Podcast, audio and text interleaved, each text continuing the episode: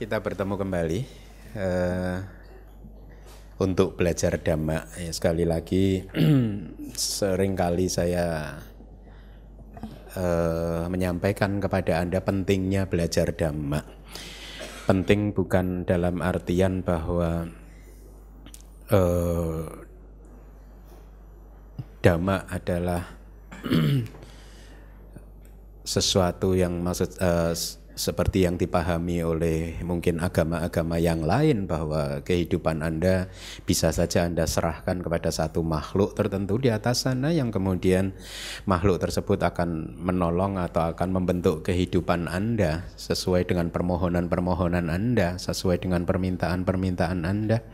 Berbeda dengan ajaran-ajaran yang seperti itu, yang menyerahkan kehidupan kita ini kepada satu makhluk di atas sana.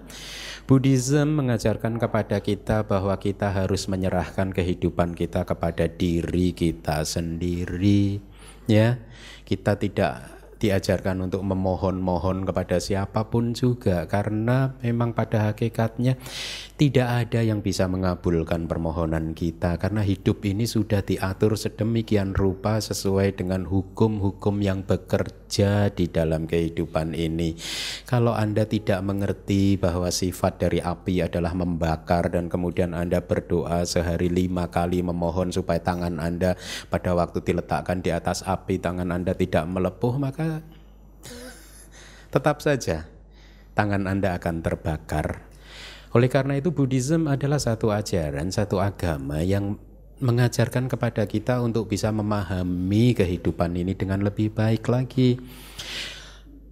Ajaran yang mengajarkan kepada kita tentang hukum sebab dan akibat. Kalau Anda ingin bahagia, maka Anda harus memunculkan sebab-sebab kebahagiaan.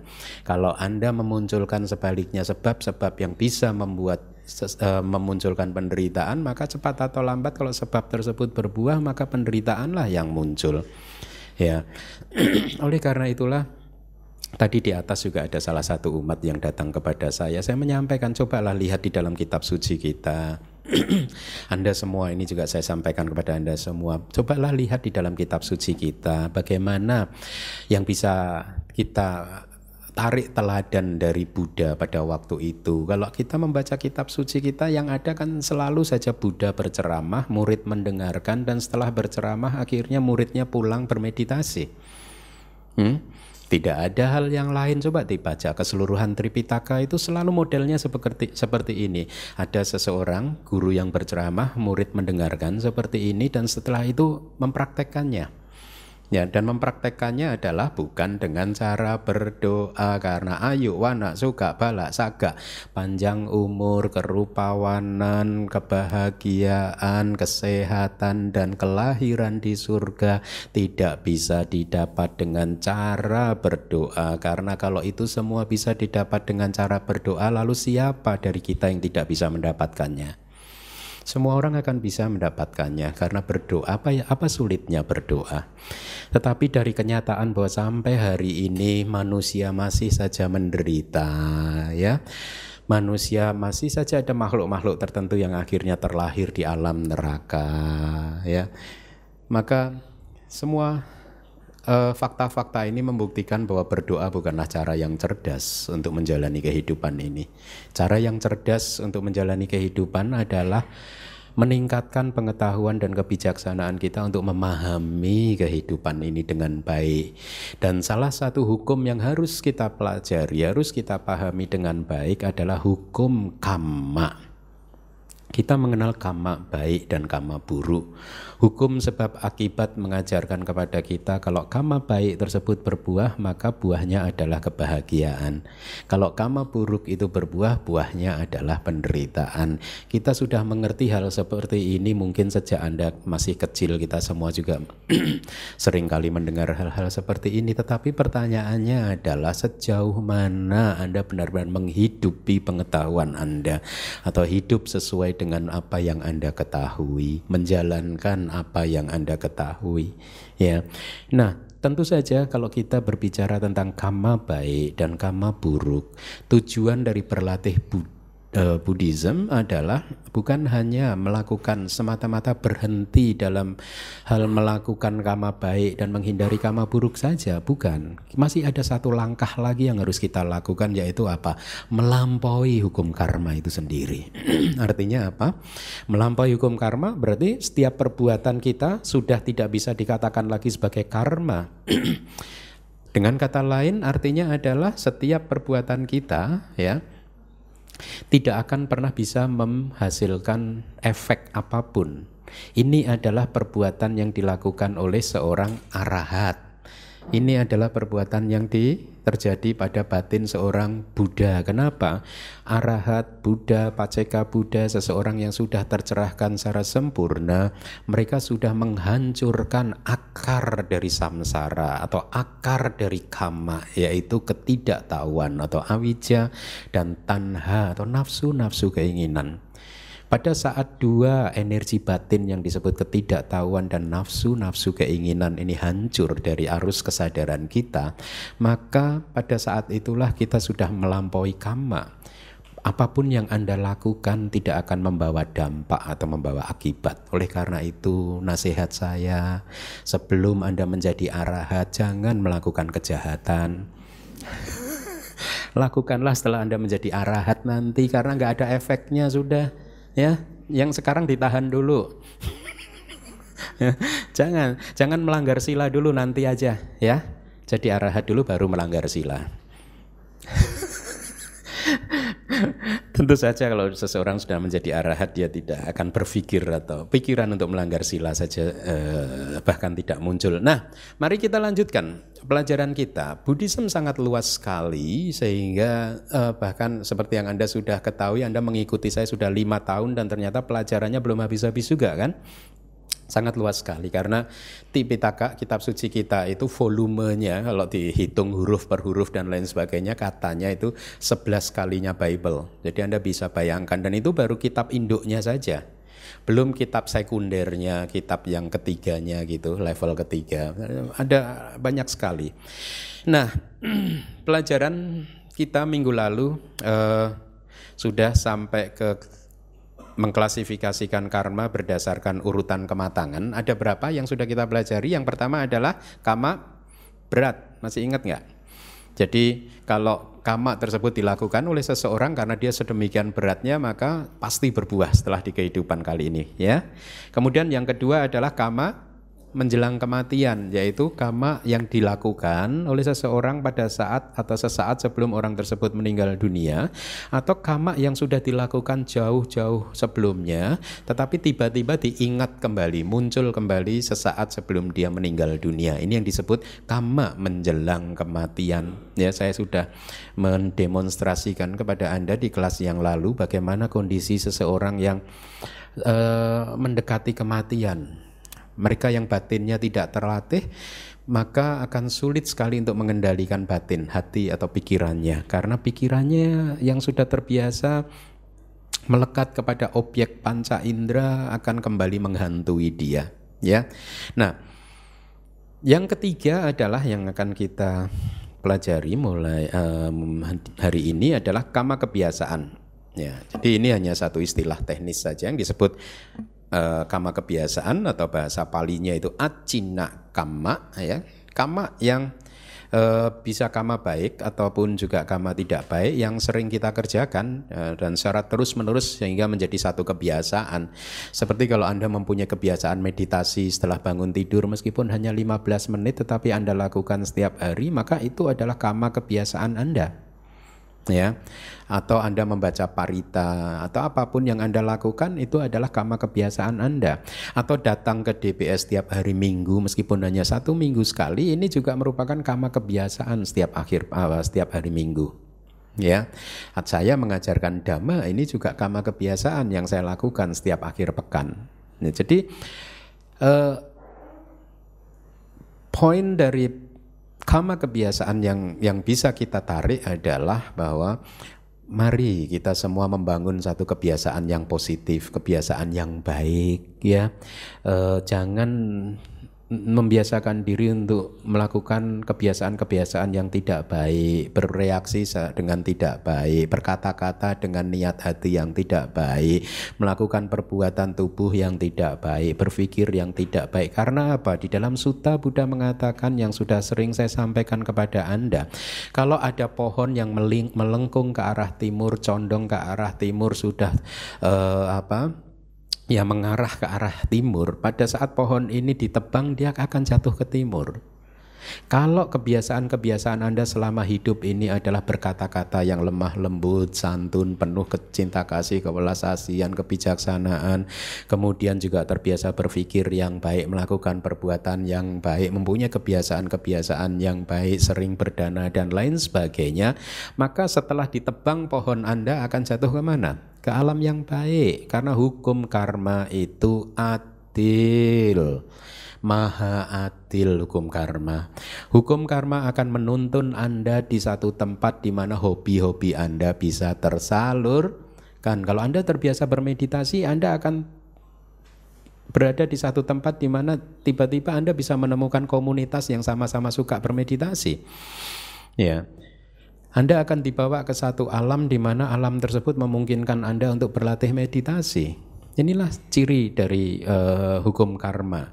Nah, jadi kamma kebiasaan masuk dalam urutan ketiga dalam hal urutan kematangan setelah kamma berat dan kamma menjelang kematian. Ya. Nah, di dalam kitab kita itu dijelaskan sesungguhnya karma kebiasaan ini itu bobotnya lebih berat daripada kamma menjelang kematian.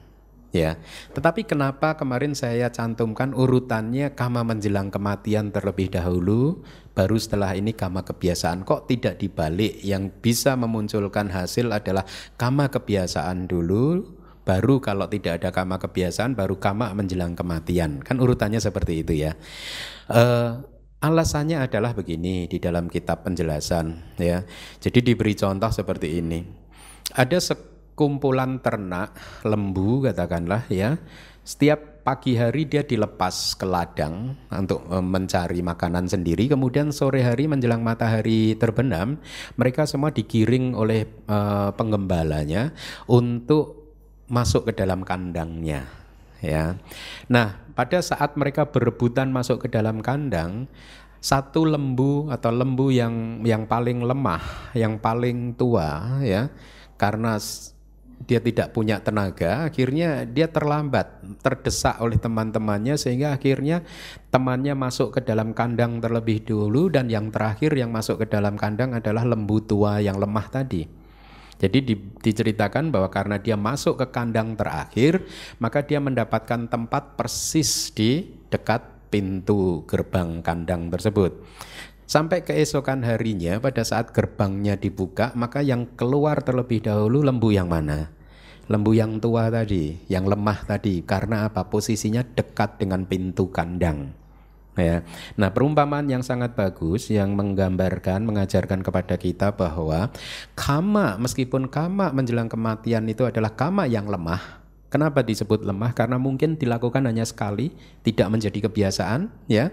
Tetapi karena dia munculnya dekat dengan pintu kandang, jadi begitu dia seseorang mau meninggal dunia, kamma ini bisa tiba-tiba muncul terlebih dahulu, ya. Kira-kira logikanya seperti itu. Nah, kemudian berarti kalau seseorang tidak melakukan karma berat apapun di sepanjang hidupnya, kemudian dia juga tidak ada kamma menjelang kematian yang siap untuk berbuah, berarti yang akan berbuah adalah kemungkinan yang ketiga, kamma kebiasaan ini ya. Di dalam kitab kita itu ada banyak contoh, itu diberi contoh, salah satunya adalah yang saya sebut penjagal yang lahir sebagai hantu kerangka ya. Jadi ini cerita di dalam kitab kita. Pada suatu hari yang Arya Mahāmoggallāna itu sedang berjalan-jalan dengan Bhante, kalau saya tidak salah Bhante Lakkhaṇa itu. Dia berjalan-jalan di gunung apa? Anda pernah ke Gijjhakūṭa di India enggak? Kalau yang pernah ke India ya pasti tidak melewatkan untuk naik ke gunung Gijjhakūṭa ini. Ya, karena di Gunung Gijjhakūṭa itu Anda akan bisa menemukan banyak tempat pertapaan dari yang Arya Ananda dan yang lain-lainnya masih ada kan ya di sana ya. Nah, pada suatu sore yang Arya Mahāmoggallāna berjalan dengan Bhante Lakkhaṇa menuruni Gunung Gijjhakūṭa tersebut dari puncaknya turun ke bawah. Di tengah perjalanan Bhante Lakkhaṇa berpikir, ini kenapa nih yang Arya Mahāmoggallāna dari tadi senyum terus, tersenyum sendiri gitu. Waktu ditanya, Bhante dari tadi tersenyum sendiri, memangnya ada apa ya Bhante gitu. Bhante Moggallāna tidak menjawab apa-apa, nanti aja kamu tanyakan di depan Buddha gitu. Ya. Dan setelah sampai ke bawah bertemu dengan Buddha, Bhante Lakkhaṇa menanyakannya lagi. Saat ini sudah ada Buddha di depan kita dan sesuai dengan nasihat dari Bhante Moggallāna tadi, saya diperbolehkan menanyakannya lagi di depan Buddha gitu. Nah akhirnya dia bertanya lagi gitu, kenapa Bhante tadi waktu berjalan turun bukit, Bhante tersenyum-senyum sendiri? Kemudian Bhante Moggallāna bertanya, iya waktu berjalan tadi saya melihat ada makhluk yang hanya mempunyai tulang belulang saja, dia terbang gitu sambil berteriak, menangis, menjerit-jerit karena dikejar oleh burung pemakan bangkai, gagak dan lain sebagainya gitu, dicapik-capik begitu. Dia tidak mempunyai daging sama sekali. Jadi ini cerita karena dari kitab dan berkaitan dengan Buddha dan yang Arya Mahāmoggallāna, ini adalah cerita yang sesungguhnya terjadi. Ya, nah saya tersenyum, Bhante Moggallāna berkata, bukan karena apa, tapi karena betapa luasnya kehidupan ini, jenis-jenis kehidupan, bahkan makhluk seperti ini pun bisa eksis di dalam kehidupan. Artinya makhluk yang hanya mempunyai tulang belulang saja, tidak mempunyai daging gitu. Ya. Nah kemudian Buddha menegaskan, iya memang ada makhluk seperti itu dan saya pun juga berkali-kali sudah melihatnya gitu. Tapi selama ini saya tidak mengatakan kepada siapapun karena kalau orang itu tidak melihat sendiri belum tentu orang yang mendengar ini akan percaya. Kalau nanti saya bercerita dan orang yang mendengar itu tidak percaya, kata Buddha, maka hal tersebut akan berakibat hal yang tidak baik buat orang tersebut, dalam artian dia akan kehilangan sadha terhadap Buddha dan ini merugikan orang tersebut kan. Kalau kita ini kehilangan sadha kepada Buddha, Dhamma dan Sangha, yang rugi kita. Kenapa? Kalau kita sudah kehilangan sadha, maka kita tidak ingin lagi belajar dengan tekun dan berlatih dengan tekun. Kita tidak ingin berdana, kita tidak ingin menjaga sila kita, kita tidak ingin meditasi. Siapa yang rugi? Kita sendiri. Bukan bantenya, bukan Buddha dan bukan juga wihara, kita yang rugi. Dan oleh karena itulah, dengan alasan itulah Buddha kemudian mengatakan, saya tidak pernah menceritakan, tetapi karena sore hari ini ada yang sudah menyaksikan dan ada yang menanyakan, maka saya katakan memang makhluk seperti itu ada. Nah kemudian Buddha menjelaskan kenapa ada makhluk yang hanya terdiri mempunyai kerangka, tidak mempunyai daging. Dikatakan bahwa makhluk ini dulunya dia lahir sebagai laki-laki, sebagai manusia, dan profesinya adalah penjagal, ya, penjagal binatang ternak gitu. Ya, setiap hari dia menjagal binatang, sehingga sebagai akibat dari karmanya itu dikatakan dia masuk ke dalam neraka setelah kehidupannya sebagai manusia gitu.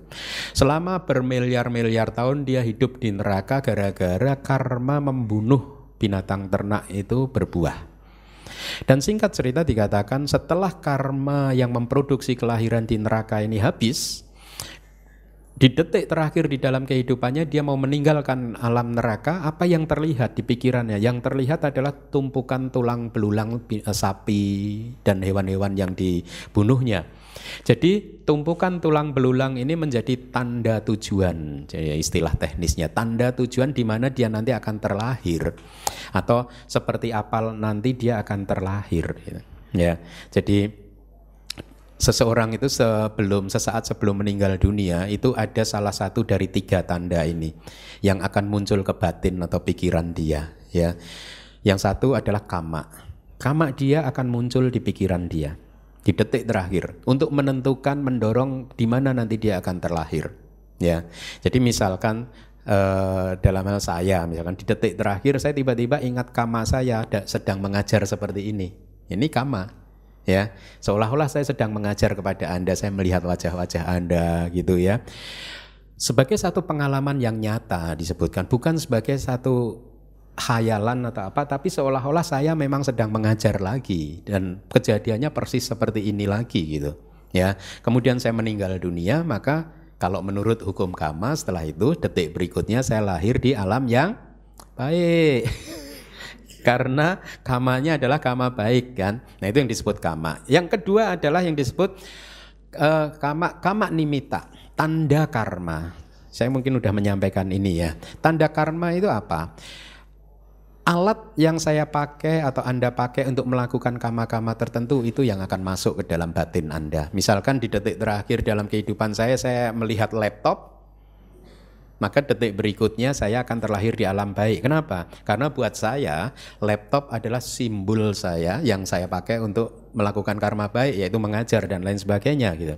Ya, bukan laptop yang membuat saya terlahir di alam yang baik, tetapi ini adalah simbol saya, alat yang saya pakai untuk melakukan kamma baik.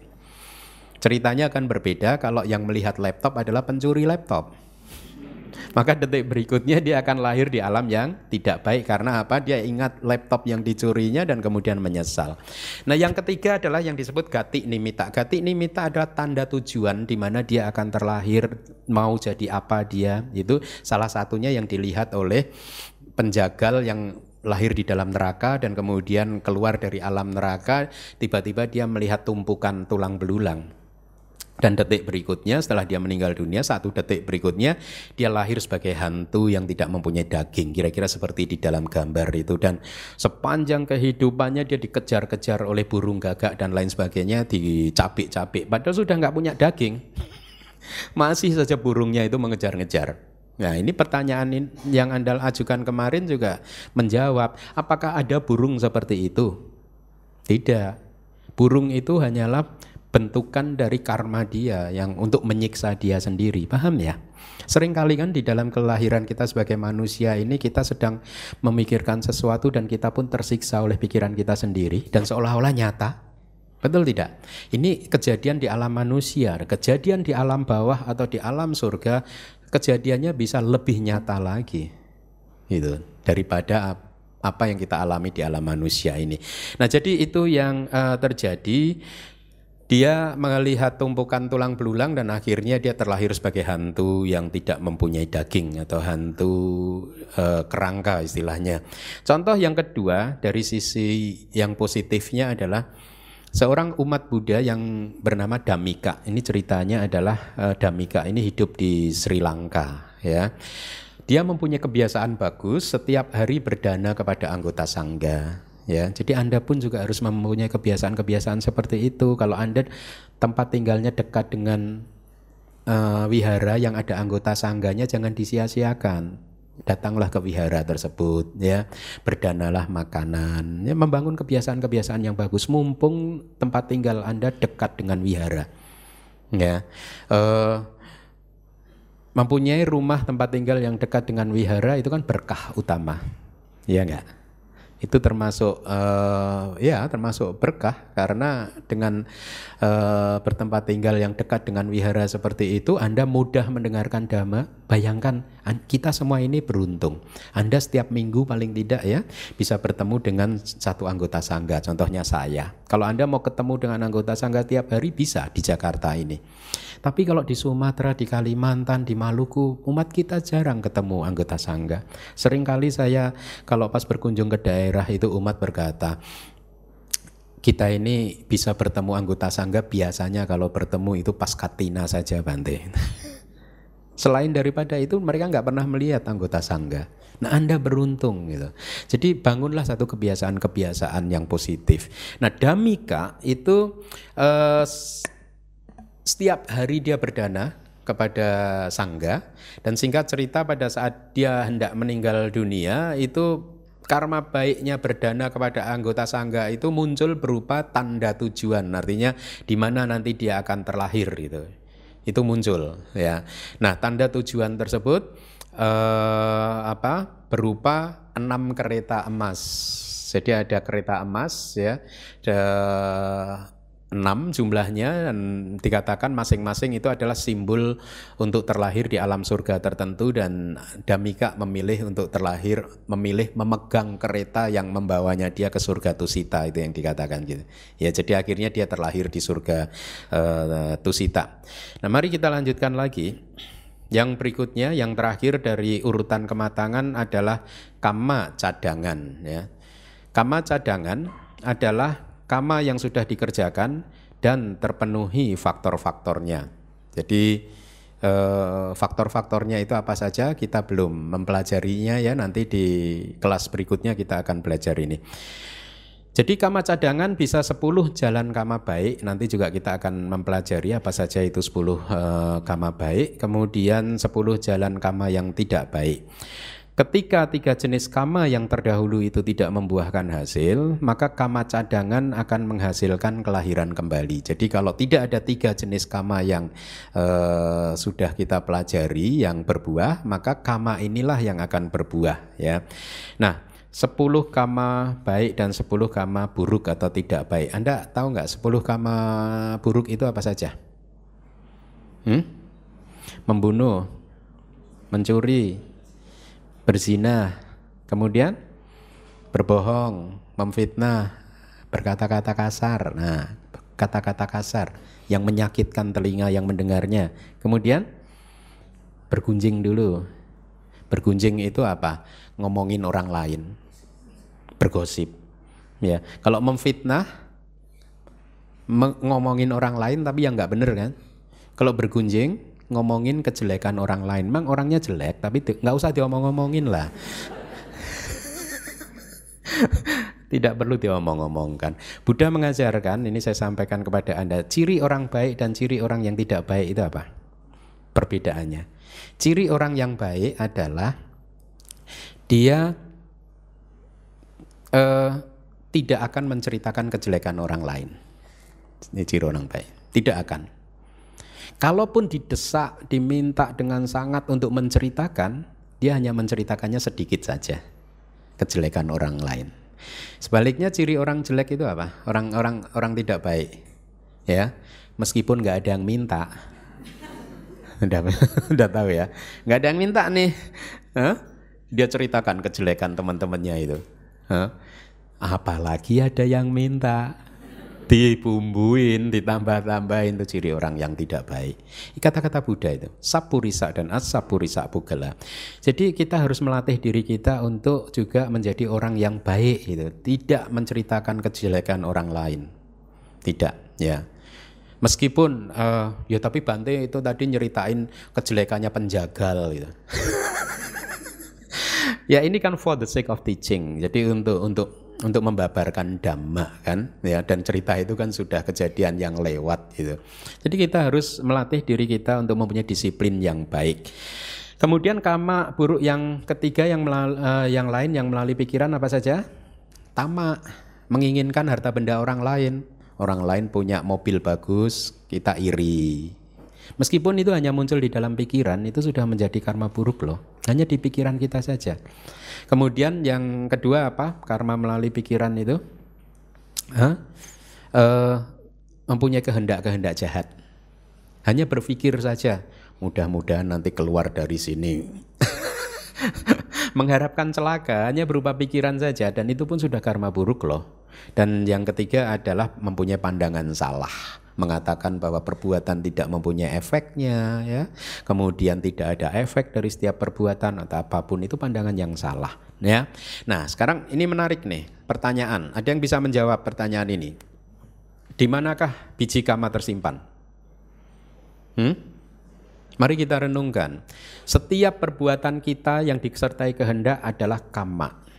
Dan kamma tersebut ya mempunyai potensi untuk berbuah. Potensi, saya menggunakan istilah potensi. Artinya apa yang sudah Anda lakukan di masa lalu itu ada mempunyai tenaga untuk bisa memunculkan efek, untuk bisa memunculkan buah. Ya. Nah sekarang pertanyaannya adalah di mana kamma-kamma yang sudah Anda lakukan di masa lalu itu disimpan? Di kesadaran? Tidak. Ya. setiap perbuatan yang disertai oleh kehendak disebut kamma. Pada saat Anda sudah melakukan kamma, kehendak Anda sudah lenyap. Pada saat dia lenyap, dia tidak lenyap kemana-mana. Dan kamma-kamma yang sudah Anda lakukan di masa lalu juga tidak disimpan di mana-mana. Tidak disimpan di arus kesadaran Anda, tidak disimpan di batin Anda, tidak disimpan di jantung hati Anda, tidak disimpan di tubuh jasmani Anda, di bagian manapun itu, tidak. Tidak ada apa-apa. Ya, sebelum potensi dari buahnya itu muncul, kita tidak bisa merasakan timbunan, meskipun saya sering menggunakan istilah timbunan atau deposito kamma yang sudah kita lakukan di masa lalu, tetapi sebenarnya itu merujuk kepada pengertian bahwa ada banyak perbuatan yang sudah kita lakukan di masa lalu, tetapi tidak ada satu gudang atau tempat untuk menyimpan kamma-kamma tersebut. Ya, pada saat potensinya untuk berbuah itu belum kelihatan, maka kita tidak bisa merasakannya. Hanya pada saat potensinya itu sudah mulai masak dan berbuah, baru kita bisa merasakannya. Ya, bisa merasakannya entah di mata, entah di telinga, entah di arus batin kita atau bagian tubuh jasmani kita yang lain. Contoh ini persis sama pada saat satu Bhante menanyakan hal yang ini kemudian dijawab dengan memberikan perumpamaan kalau ada pohon mangga yang belum berbuah, maka ditanyakan oleh Bhante ya, gurunya adalah mangganya disimpan di mana? Di akar, di batang, di daun, di mana? Di pasar.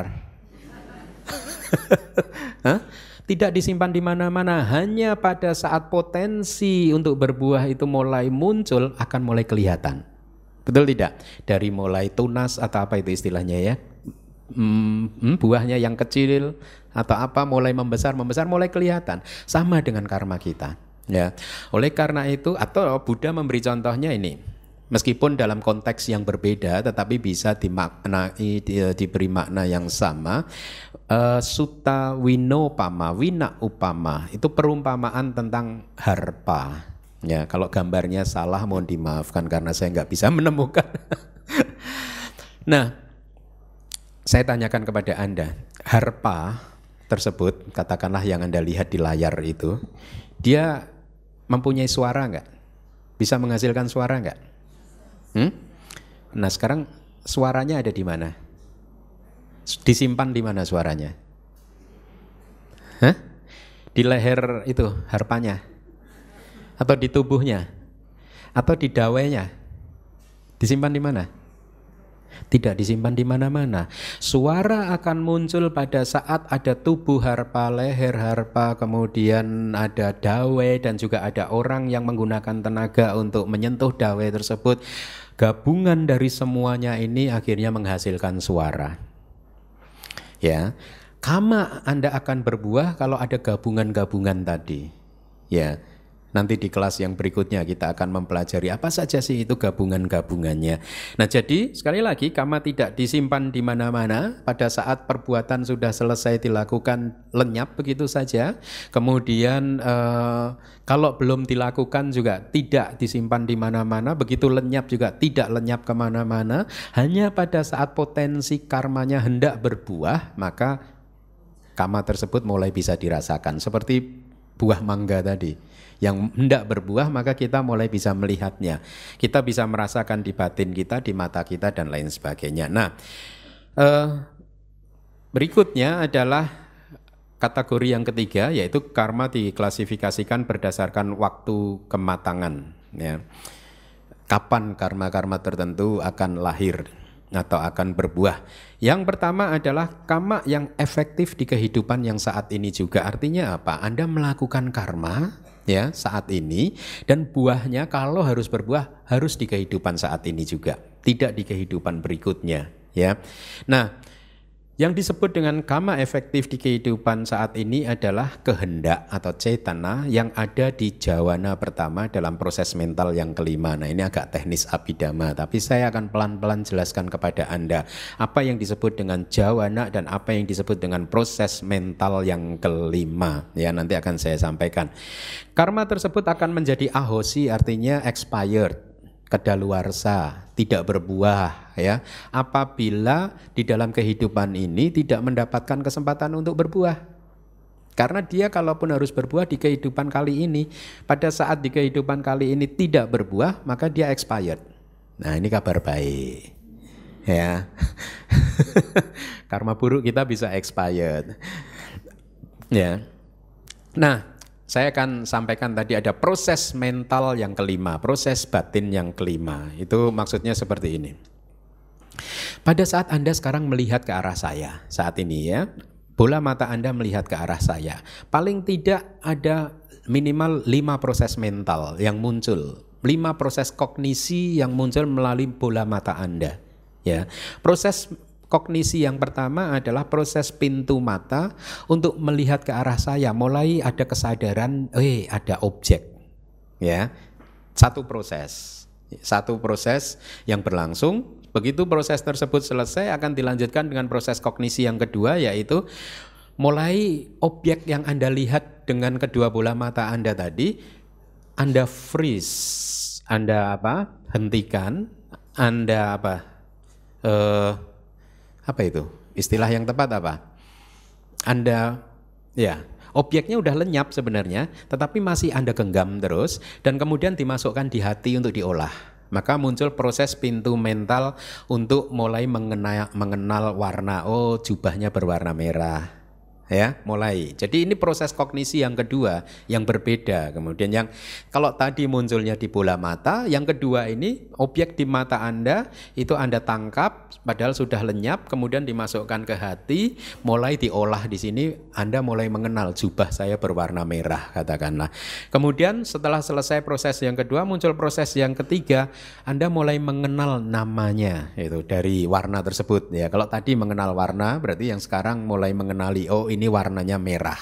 Kemudian setelah selesai satu proses, muncul proses yang keempat, yaitu yang mulai mengerti objek ini siapa. Oh ternyata Bhante Keminda. Oh, ternyata sedang membabarkan Dhamma.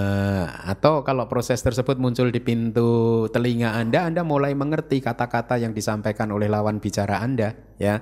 Baru setelah proses yang keempat ini selesai, muncullah proses kelima, yaitu proses pintu mental yang menilai dan memutuskan untuk bereaksi. Anda mulai bereaksi dengan mungkin bereaksi dengan suka, atau bereaksi dengan tidak suka, atau bereaksi dengan kebijaksanaan, atau bereaksi dengan cinta kasih, atau kewelas asihan, atau apapun juga itu reaksi-reaksi Anda gitu. Maka di tahap yang kelima inilah sesungguhnya adalah awal dari proses kognisi yang sesungguhnya, dan di tahap yang kelima inilah karma diciptakan. Bukan di 4 proses yang pertama. 4 proses yang pertama disebut juga sebagai karma, tapi karena sedemikian lemahnya dia tidak membawa dampak yang signifikan di dalam kehidupan kita. Tetapi yang kelima ini dia bisa membawa dampak yang sangat signifikan, bahkan bisa membuat seseorang terlahir di surga, terlahir di neraka, menderita, bahagia, dan seterusnya. Ya. Nah, tadi saya mengatakan ada istilah jawana. Jawana ini kalau orang psikologi modern mengatakan sebagai apa? Impuls. Itu bahasa Indonesia enggak sih? Impulsif, impuls. Kata hati, dorongan hati. Ya. Jadi tapi kalau psikologi barat, psikologi modern, kata hati, dorongan hati itu dianggap sebagai satu aktivitas batin, reaksi batin yang muncul secara spontan. Tapi di dalam Buddhism sesungguhnya bukan spontan. Kata hati, dorongan hati adalah reaksi yang terkondisi, yang berkondisi, yang muncul karena kebiasaan-kebiasaan kita. Bukan reaksi yang spontan tiba-tiba muncul tanpa sebab, tetapi reaksi yang sudah terbentuk selama banyak kehidupan, yang sudah menjadi kebiasaan kita, sehingga kalau kita melihat hal tertentu kita seolah-olah bereaksi secara spontan. Ya, misalkan Anda bertemu dengan seseorang, tiba-tiba meskipun baru ketemu pertama kali, tiba-tiba ada rasa suka muncul. Itu yang dikatakan menurut ilmu psikologi modern impulsif, dorongan spontan dari hati gitu. Yang psikolog modern mengatakan ini tidak ada sebabnya, ini intuisi gitu. Tapi Buddhism tidak setuju dengan hal seperti itu. Kalau Anda bertemu dengan orang, baru pertama kali ketemu kemudian kok dekat sekali dengan orang tersebut, merasa nyaman, ya. Ini bukanlah satu kejadian yang tiba-tiba, tetapi karena ini adalah satu kejadian yang ada rangkaiannya dengan masa lalu. Ya, atau ini adalah satu kejadian yang ada rangkaiannya dengan kebiasaan-kebiasaan Anda. Ya, Anda sudah mempunyai konsep sendiri di dalam hati Anda. Kalau Anda melihat seorang dengan kepala seperti saya ini, Anda jatuh cinta. Jadi konsep, ya, nanti begitu melihat yang persis seperti ini meskipun bukan saya, Anda akan jatuh cinta lagi, gitu. Hah? Konsep dari persepsi Anda sudah mempersepsikan bahwa sesuatu yang seperti ini pasti bagus. Sesuatu yang seperti itu pasti tidak bagus. Ya, sehingga kalau Anda bertemu dengan benda yang mirip dengan konsep Anda, muncul reaksi yang seolah-olah spontan, tetapi sesungguhnya itu muncul dari persepsi yang sudah Anda bangun dari masa lalu, gitu ya. Nah, itu jawana menurut Buddhism. Persepsi, pendidikan, kebiasaan yang sudah Anda lakukan di masa lalu membentuk reaksi-reaksi Anda. Ya. Nah, reaksi Anda bisa positif, bisa negatif. Bisa bijaksana, bisa tidak bijaksana, karena tergantung dari kebiasaan Anda. Tergantung dari sejauh mana Anda mempunyai pengetahuan, ya, sejauh mana Anda sudah berlatih untuk membangun kebiasaan yang positif dan lain sebagainya. Nah, jawana. Di dalam satu jentikan jari, ini istilah yang tepat nggak sih, jentikan jari? Tepat ya? Oke, thank you. Bermiliar-miliar kesadaran muncul dan lenyap yang terdiri dari proses pikiran, proses kognisi seperti tadi yang saya sampaikan, 5 langkah tadi, dan kebanyakan melalui pintu batin, artinya tadi objek yang Anda lihat dari melalui mata kemudian Anda masukkan ke hati Anda, ya. Sebenarnya tidak bermiliar-miliar. Buddha mengatakan di dalam satu jentikan jari ada kodi sata sahasa, ada 1 triliun kesadaran muncul dan lenyap. Jadi kesadaran Anda, batin Anda itu muncul dan lenyap dengan kecepatan yang sangat tinggi sekali, 1/1 triliun detik. Katakanlah seperti itu, ya. Jadi di dalam 1 detik ada 1 triliun kesadaran, ya. Katakanlah dari 1 triliun kesadaran ini 1/3-nya adalah karma, maka di dalam 1 detik ada berapa benih kamma yang tersimpan, yang sudah tercipta? 1/3 dari 1 triliun. Bayangkan, banyak sekali kan, ya.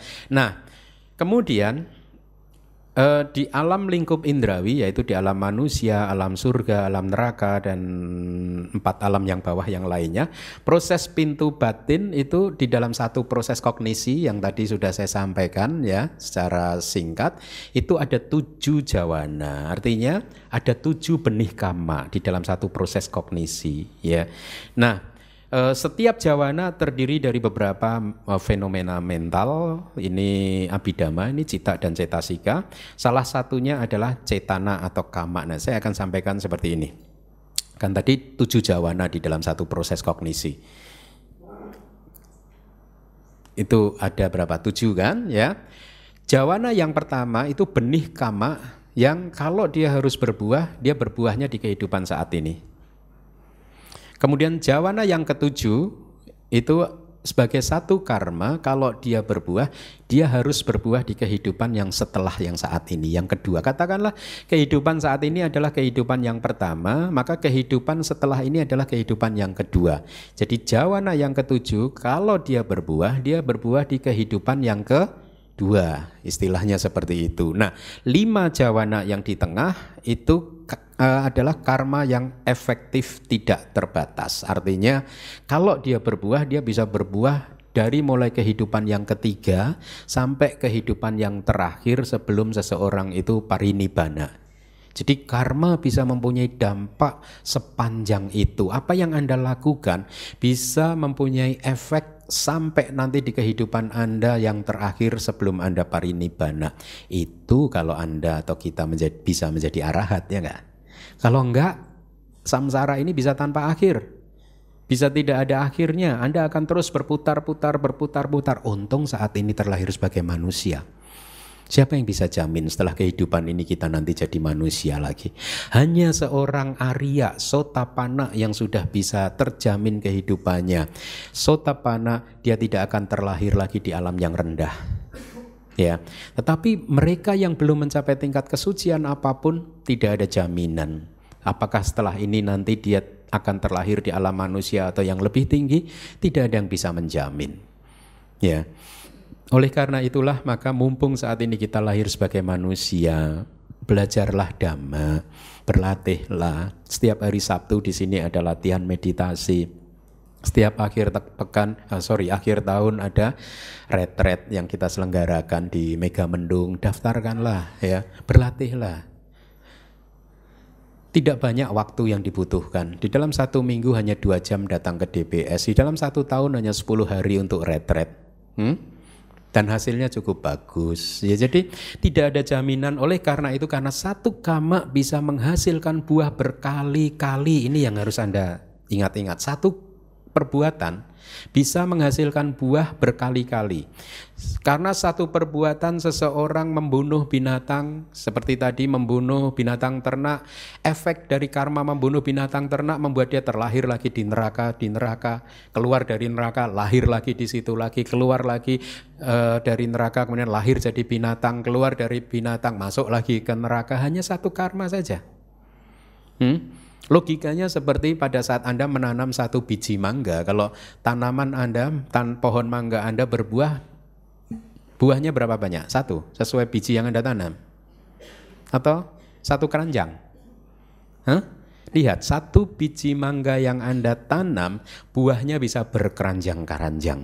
1 kamma yang mempunyai kesamaan identitas, 1 kamma saja, buahnya pun juga bisa berkeranjang-keranjang. Bisa memetik lagi, memetik lagi, memetik lagi, dan demikian seterusnya. Nah, buah dari kamma apa sih? Atau seperti apa sih pada saat kita menikmati buah dari perbuatan kita, ya? Pada saat Anda melihat, pada saat Anda mendengar dengan telinga Anda mencium bau dengan hidung Anda merasakan makanan dengan lidah Anda merasakan sentuhan dengan kulit Anda, maka itu semua adalah buah dari karma Anda. Paham? Ya, apa yang Anda lihat adalah buah dari karma Anda. Anda melihat Bhante Keminda sekarang berarti Anda sedang menikmati buah karma baik atau karma buruk. Awas kalau karma buruk. Karma baik atau buruk? Yeah. Thank you, thank you. Anda mendengarkan Dhamma melalui telinga Anda, saat ini Anda sedang memetik buah karma baik atau karma buruk? Begitu, ya. Tiba-tiba hidung Anda mencium bau tidak sedap dari kanan atau kiri Anda, itu Anda sedang memetik buah karma baik atau karma buruk? Buah dari perbuatan siapa? Jadi jangan menyalahkan kanan kiri Anda. Iya. Ya. Anda harus berterima kasih. Sisi ya, Ci, ya sudah membuat karma. Sudah membantu karma saya masak, ya. Terima kasih. Ya. Nah, sekarang Anda paham bahwa apa yang masuk ke dalam panca indera Anda adalah buah dari perbuatan Anda sendiri, apapun itu juga.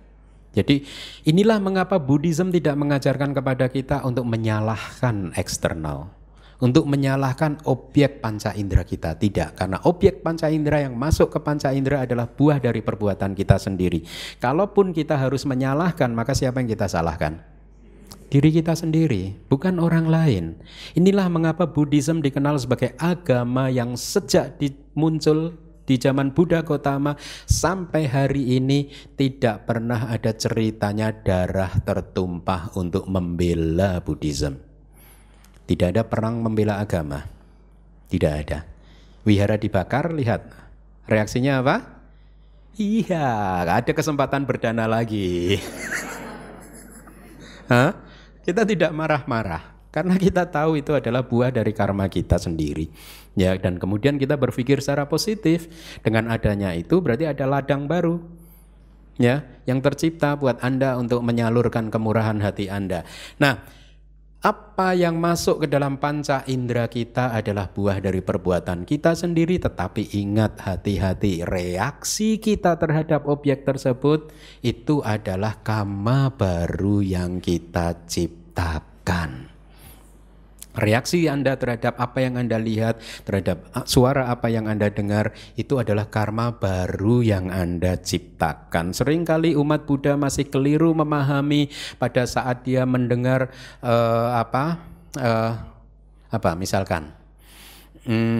melihat sesuatu temannya yang melakukan hal-hal yang tidak baik dan kemudian muncul rasa sedih, aduh saya sedang sedih ini, karma buruk saya sedang berbuah. No. Kesedihan Anda adalah karma buruk yang sudah Anda ciptakan lagi. Ya. Kesedihan, reaksi Anda bereaksi dengan kesedihan, gitu. Rasa tidak nyaman, saya kok duduk di DPS kayak naik budget airlines gitu, nggak nyaman. Anda merasakan hal yang tidak nyaman, itu adalah karma buruk yang Anda ciptakan sudah. Jadi bangunlah kebiasaan nyaman-nyaman aja, gitu. Nah, kembali lagi, jadi apa yang masuk ke panca indera adalah buah karma kita, reaksi kita terhadap hal tersebut adalah karma baru yang kita ciptakan. Oleh karena itu kita harus hati-hati, dan hukum karma mengatakan bahwa dunia luar tidak bisa mengendalikan reaksi kita. Ini kabar baiknya. Reaksi kita terhadap objek panca indera tidak ditentukan oleh dunia luar. Paham maksud saya? Artinya begini, kalau objeknya itu tidak baik, tidak berarti reaksinya harus marah-marah. Paham maksud saya? Anda adalah pribadi, kita semua adalah manusia, makhluk yang bebas dari dunia luar. Kita mempunyai kebebasan untuk bereaksi. Kalau objeknya adalah negatif, kita tidak harus bereaksi secara negatif. Hukum karma mengajarkan kita seperti itu. Reaksi kita adalah kumpulan dari kebiasaan-kebiasaan kita. Apabila kita membangun kebiasaan yang positif, maka meskipun kita sedang melihat sesuatu yang tidak baik, kita bisa bereaksi secara positif. Ya, kan seringkali orang menyalahkan dunia luar. Oleh karena itu Buddha mengatakan dunia di luar itu sesungguhnya hanyalah pantulan dari dunia di dalam hati kita, di dalam diri kita.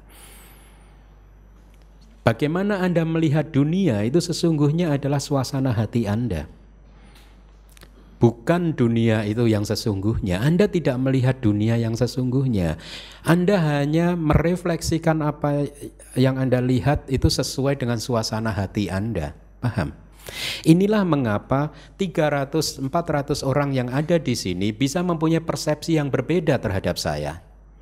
Paham maksud saya? Bagaimana Anda menilai saat ini, menilai diri saya, menilai suara saya, itu sangat ditentukan oleh suasana hati Anda. Contoh yang lebih mudah adalah pada saat Buddha mengatakan dunia di luar sana adalah pantulan dari dunia di dalam diri adalah seperti ini. Kalau kacamata saya ini, lensanya itu saya beri warna merah, maka dunia akan tampak merah. Betul. Tetapi apakah dunia itu merah? Tidak. Yang membuat merah adalah kacamata saya. Ya. Dunia ini tampak indah, bukannya dunia itu memang indah. Dunia ya seperti ini, tetapi kenapa tampak indah? Karena hati kita indah. Kenapa dunia ini kelihatannya berantakan? Bukan berarti dunianya berantakan.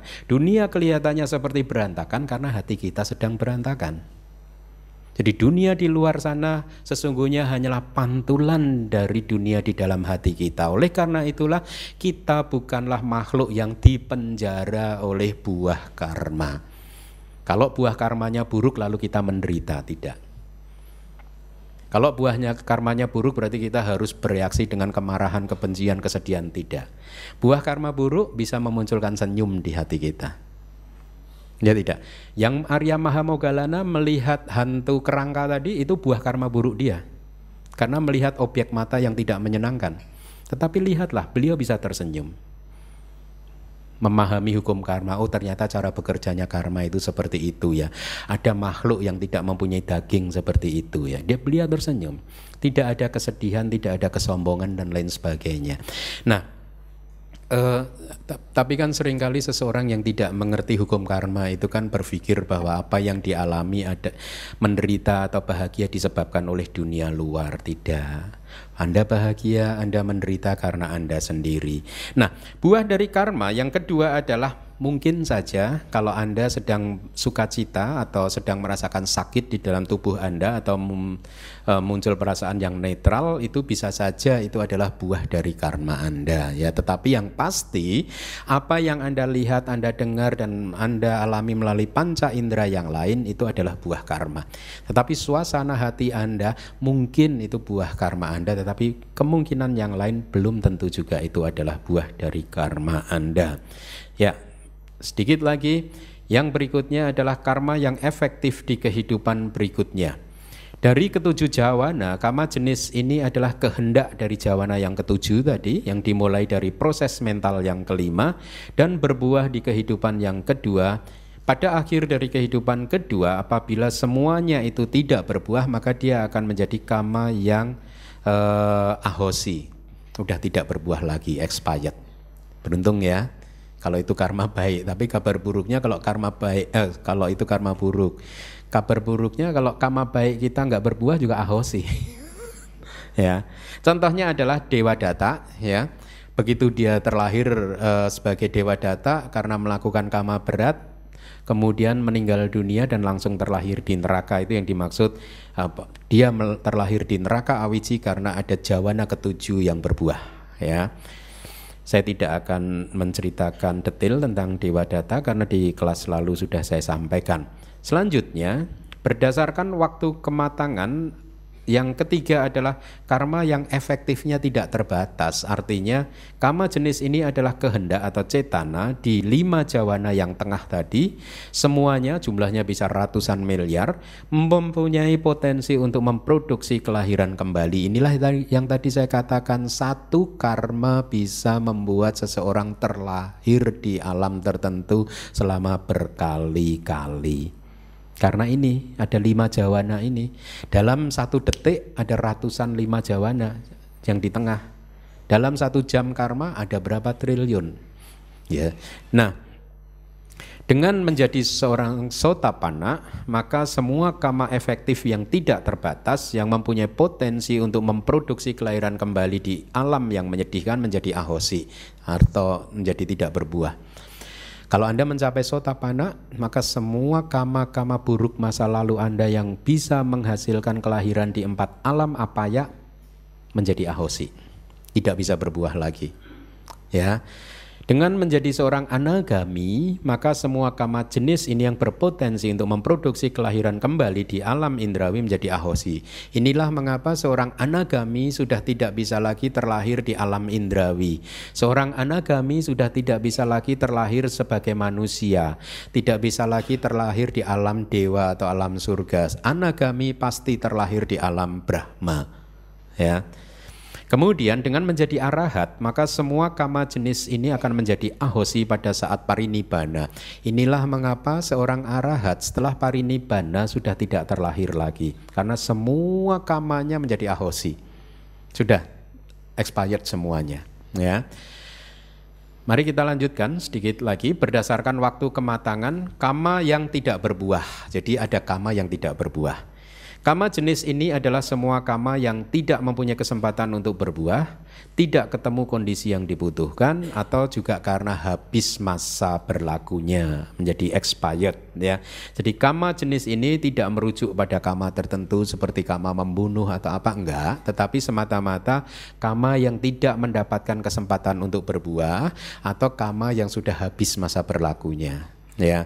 Jadi pada non-arahat, maka karma efektif di kehidupan saat ini atau kehidupan berikutnya dari kehidupan sebelum ini menjadi ahosi pada saat dia meninggal dunia.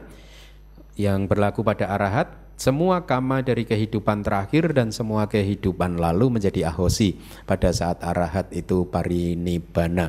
Jadi dengan demikian maka selesailah kelas kita siang hari ini. Terima kasih.